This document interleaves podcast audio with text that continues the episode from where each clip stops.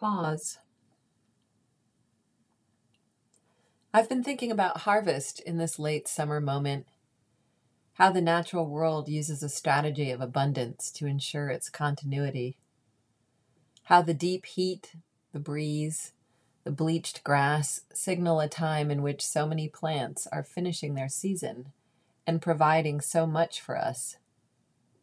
It makes me want to spend weeks just stocking up gathering seeds from plants, canning tomatoes, making and freezing pesto, picking fruit, and making preserves. I started this newsletter in June, and now I'm anticipating the season turning.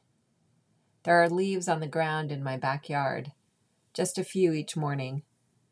In the afternoons, I notice the light slants a little more harshly each day. Though it's still going up to 97 degrees today, there's that dissonance between how the heat feels and what the light portends. I took a few days off last week to focus on tasks and chores I've been putting off. And then I took a few days at the ocean to cool off and pause. So today's post is about pausing and what happens when we take that time. What can you savor in the moment of summer's ending? What are the things you wanted to read over the summer but haven't yet? Have you rested and cared for yourself? Have you had idle time to let your mind drift? Is there something you promised yourself you'd do or not do this summer, but keep telling yourself, now isn't the time?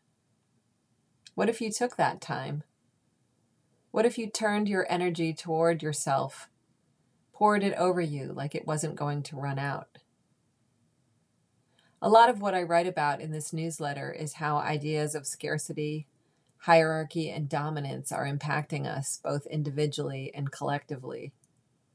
My goal is to make these ideas and the structures that uphold them visible. I want to talk with you about them, interrogate them, undermine them, transform them. Harvest gives the lie to scarcity. The natural world thrives on interconnectedness and communication.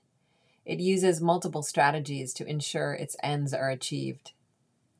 It is not inevitable that we will continue to dominate and oppress, that violence will continue to spill from generation to generation, that rights will continue to be stripped away, that the lights are going out. I know this because when I pay attention to the natural world, it schools me. And I know it because you are here, caring about these same ideas, doing all the things you do each week to help yourself and others thrive. Thank you for being here with me from summer to fall.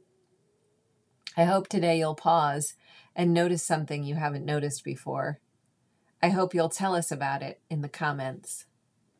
See you next week.